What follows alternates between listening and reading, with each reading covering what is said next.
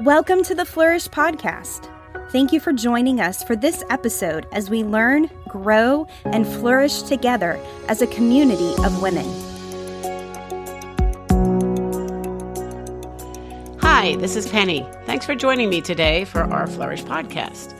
I just wanted to mention for those who aren't familiar with what Flourish even is, we are the female arm of the ministry of the Network of Related Pastors, NRP.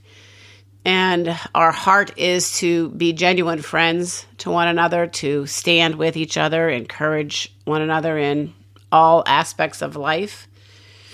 And uh, that's what we endeavor to do.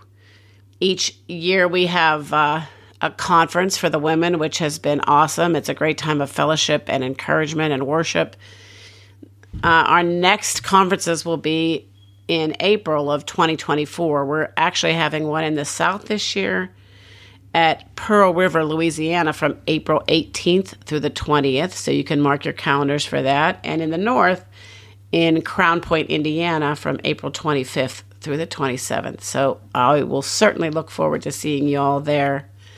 But I'm going to pick up where I left off. I had mentioned last time I have a great love for American history. I see God's hand all over it. I see his purpose and intentions completely all over our nation's founding.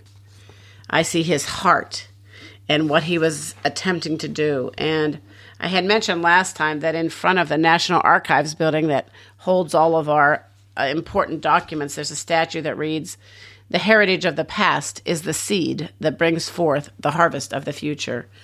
Unfortunately, our young people are not taught much about our heritage whatsoever, and certainly not the type of things that we're talking about on this podcast about God's influence and, and the influence of the Word of God on the founding of our nation and on our principles and laws for very much of the history of our nation. It's only been in the fairly recent history that we've seen the decline and the rejection of those moral laws, those standards the things that the Bible laid out for us to live by as a nation. And it's very sad and disappointing, but I think it's vital, especially in this season we're living in now where we see such a decline and chaos really all around us, that we remember and we go back to what the purpose of God was for us and is for us. So I'm going to pick up with talking about George Washington. And I believe there's been a revision of history in regard to George Washington, but history shows and documents show that he was a devout man of prayer and faith. In 1778, in a letter to a friend, he wrote, The hand of Providence has been so conspicuous in all of this, meaning the War of Independence, that he must be worse than an infidel that lacks faith and more wicked that has not gratitude to acknowledge his obligations. But it will be time enough for me to turn preacher when my present appointment ceases. In on June 1st, 1774, as the colonies were seeking God's will whether they should break from England, he wrote in his diary, I went to the church and I fasted all day. And one story that I've always loved that I was just reading about again is the story of the French and Indian War when he was at that point a British officer. And he was stationed actually in a town called Ligonier, which Keith and I lived in for 17 years. And Fort Ligonier is still there, and they do reenactments there. But George Washington was there as a young officer. And I was just reading an article, and it said for a century and a half until 1934, this battle that I'm going to talk to you about, the Battle of Monongahela in the French and Indian War, was standard in our history textbooks until it was removed. Presumably by those skeptical or dismissive of God's intervention in the affairs of man. Today, few Americans know about it. But it was during the French and Indian War, and there were about 1,400 British troops that were marching to seize the French Fort Duquesne near Pittsburgh. Washington was 23 then, and he was a young officer. General Braddock was in charge of um, the troops at that point. Uh, they were using the standard European style of warfare, which is they marched in a straight line. And Washington had been saying, no, we need to be more creative and cautious in that. We need to hide and, and do warfare like the Indians do. So during the battle, as they were marching, the Indians had them surrounded and they were targeting the officers. And Washington was riding back and forth, and the bullets were just flying, the musket balls were flying. And um, there was a three hour ambush there where the Indians left 976 casualties. And they, they kept looking at Washington and, and even targeting him and saying, Man, I expected him to fall at any moment, but, but he didn't. And it was like so miraculous that Washington was not killed that day because pretty much all of the officers were either shot or killed, wounded or killed. So 15 years later, when Washington was with a close friend and a, a, physician, they were traveling through those same woods near the Ohio River. And they were met by an old Indian chief who addressed Washington through an interpreter. And he said, I am a chief and ruler over my tribes. My influence extends to the Great Lakes and the mountains. He said, I've traveled long and a weary path to see this young warrior of the great battle. And he talked about how during that battle 15 years ago, they aimed at all the officers and they had seen that Washington fought like an Indian and, and used great wisdom. And they had ordered for him to be shot and killed because they recognized that he was a good warrior. And then he said, We tried and tried to kill you. And our rifles were leveled and men that didn't know how to miss but shot really well said it was all in vain. A power mightier than we shielded you. One warrior said, I had 17 shots at him with my rifle, and after all, I could not bring him to the ground. And it was said that he had several bullet holes in his jacket, and several horses were shot out from under him. And he said, I saw that you were under the special guardianship of the Great Spirit. And then we ceased firing at you. And he said, I have this prophecy for you. And he was speaking through an interpreter, and he said, I am old, and I'll be gathered with my father soon. But something bids me to tell you this.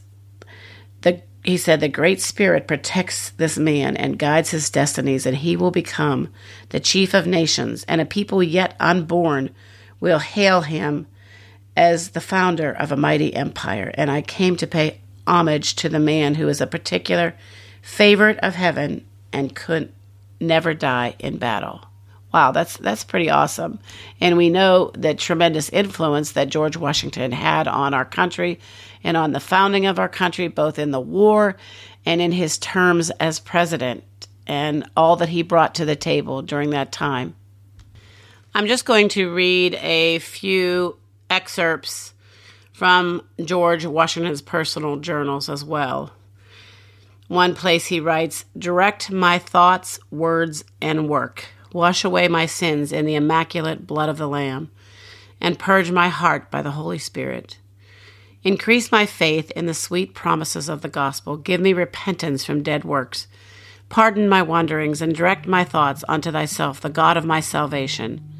Teach me how to live in fear to labor in thy service, and ever to run in the ways of thy commandments.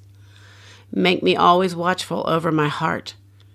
Daily frame me more and more into the likeness of thy Son, Jesus Christ, that living in thy fear and dying in thy favor, I may in thy appointed time attain the resurrection of the just unto eternal life.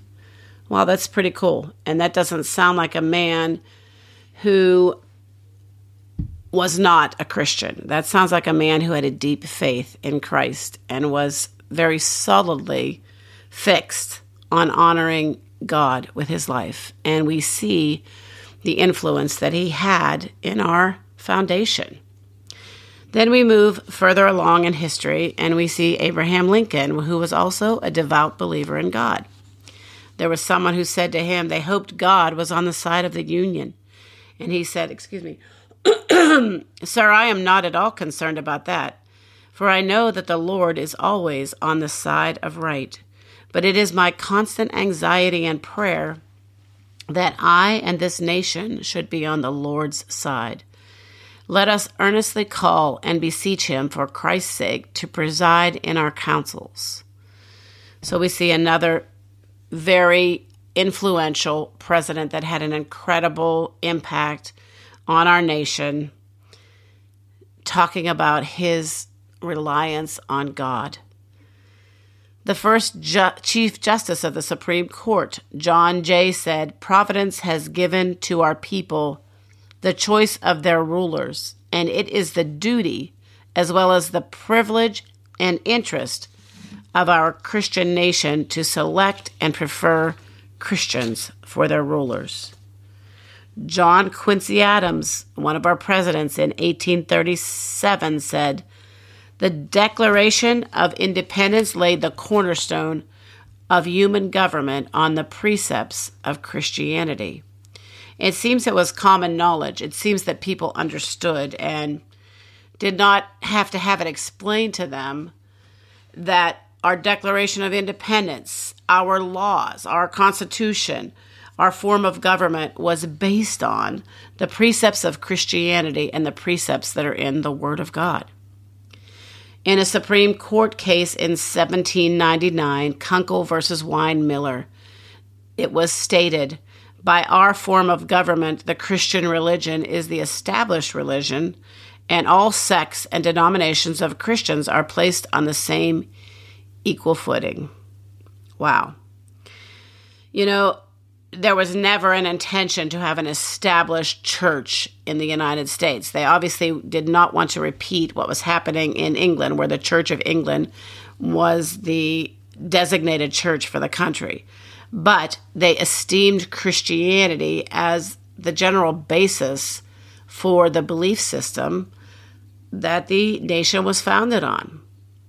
In a Supreme Court case in 1892, we're looking at 100 years later, the Church of Holy Trinity versus the United States. It was stated no purpose of action against religion can be imputed to any legislation, state or national, because this is a religious people, this is a Christian nation. Our laws and our institutions must necessarily be based upon and embody the teachings of the Redeemer of mankind. Wow, I mean, that's pretty strong language. It is impossible that it should be otherwise. In this sense and to this extent, our civilization and our institutions are emphatically Christian. So that's pretty clear and that's pretty straightforward. And it, again, is so sad to me that this has been erased from our history. It has been re- erased from our understanding. Our heritage has been stolen.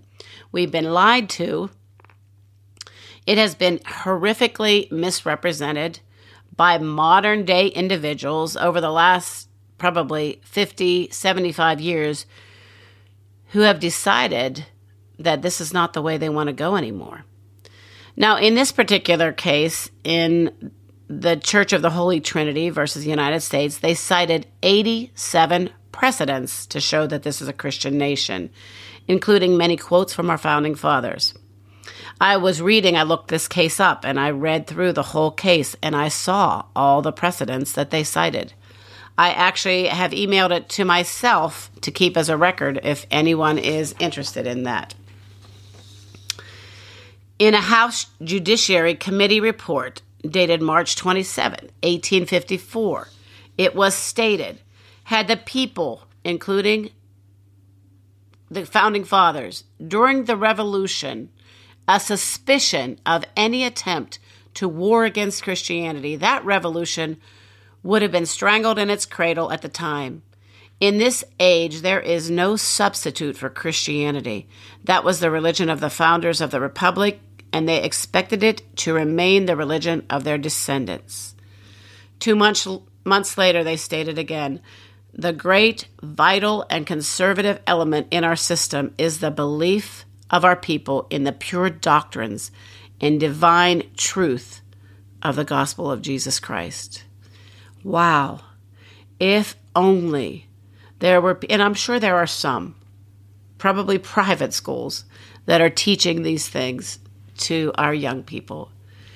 If we could have a revolution and a revelation of the heart of why God even raised up this nation and why we've been so blessed, if we could understand that this is the foundation that, that we were created upon.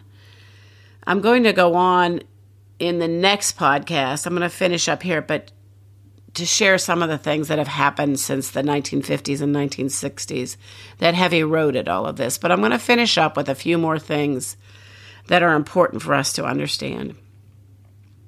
Even Dwight Eisenhower said, Basic to our democratic civilizations are the principles and convictions that have bound us together as a nation.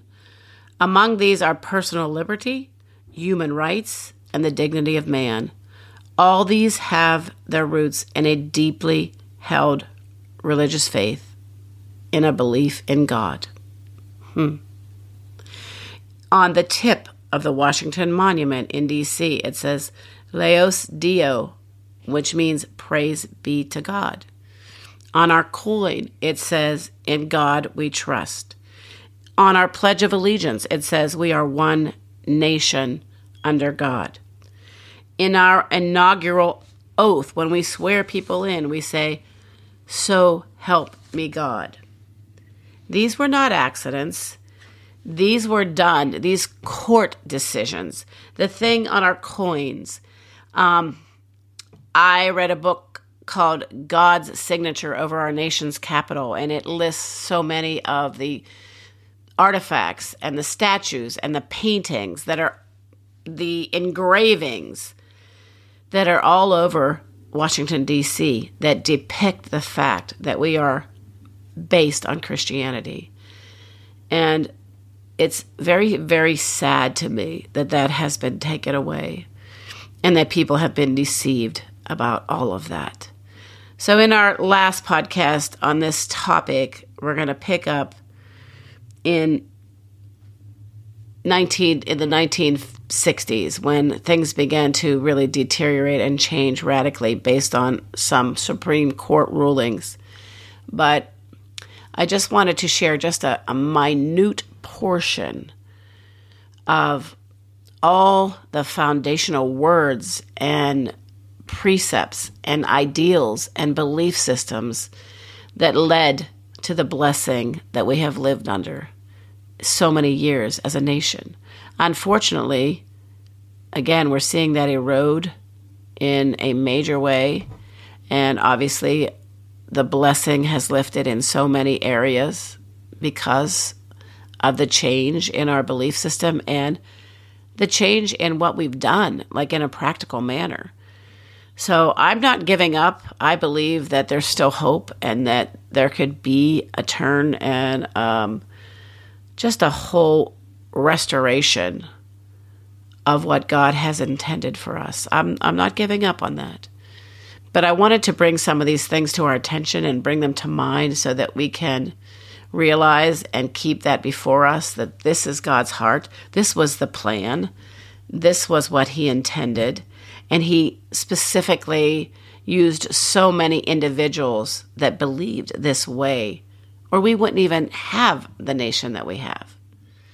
Our whole independence and, and sovereignty as a nation, as our own entity, as a nation, is because of those individuals and what they believed and why they believed it. So please keep these things in mind. And as you pray, just remember that there was a distinct call. There is a distinct call on us as a people, as a nation. And we desperately desire God's favor and restoration and forgiveness and mercy. Jeremiah chapter 18, verses 7 through 10 say, At one moment I might speak concerning a nation or concerning a kingdom to uproot, to pull down, or to destroy it. If that nation against which I have spoken turns from its evil, I will relent concerning the calamity I planned to bring on it. Or at another moment, I might speak concerning a nation or concerning a kingdom to build up or to plant it. If it does evil in my sight by not obeying my voice, then I will think better of the good with which I had promised to bless it. Wow. That's a profound verse that we need to keep in mind and that we need to pray that somehow, some way, this nation would repent and turn from its evil. And he says here, I will relent concerning the calamity that I planned to bring on it. Wow, God, we need you. So, Father, we just close by saying, Help us. We know how desperately we need mercy, God, as a nation, and how much we have sinned and turned our back on you.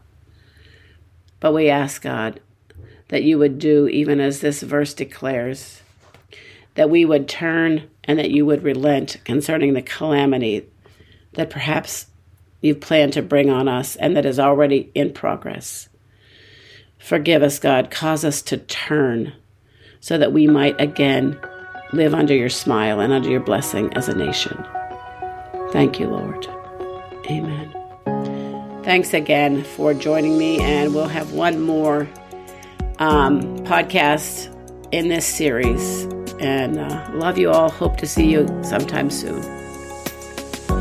Thanks for listening to the Flourish podcast. Make sure you subscribe so you don't miss an episode and share it with your friends.